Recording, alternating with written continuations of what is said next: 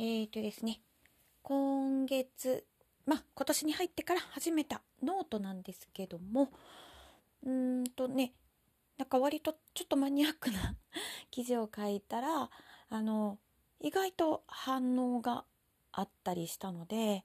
あの、もともとね、ブログ今まで続、まあちょこちょこと続けてきて、まあちょっと割と最近は自分のまあ、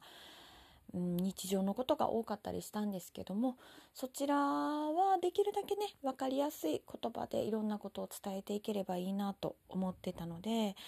のノートの方に割ともう少しちょっと深掘りをした内容を書こうかなと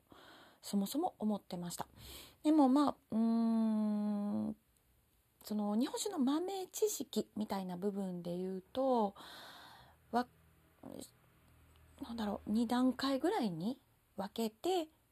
例えば日本酒とはっていうのを本当にすごく分かりやすく噛み砕いた文章で書いたものとそこからさらにある程度分かってる人あの少しなんとなく分かってる人に向けて書いたものと2種類書いていっても面白いかなとちょっと思ってます。というのがやっぱりあのー、今日ねツイッターだったかな？ブログだったかに書いたんですけどもブログのリライとか、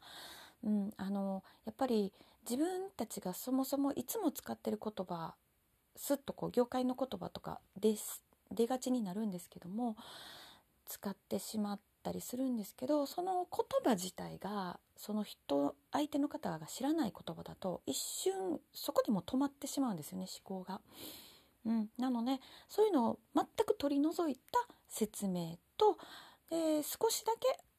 あの噛み砕いてした説明と、まあ、ゆくゆくはそこからプラスうんとももっともっとこうマニアックな、ね、部分っていうのもそれは、うん、マガジンにしなくてもいいのかもしれないですけどもそういう感じでねなんかねちょっと続けていければいいなと思っております。ということでなんかいろいろあのこう最近ね、まあ、こういう音声配信だったりブログだったりノートだったりであとはねもう少ししたらちょっとね動画の方もちゃんと今はあの撮りっぱなしのライブ配信が主になってますけども動画編集しながら上げていくことができればいいなと思ってます。はい。ということで、今日はこの辺りにしたいと思います。ありがとうございました。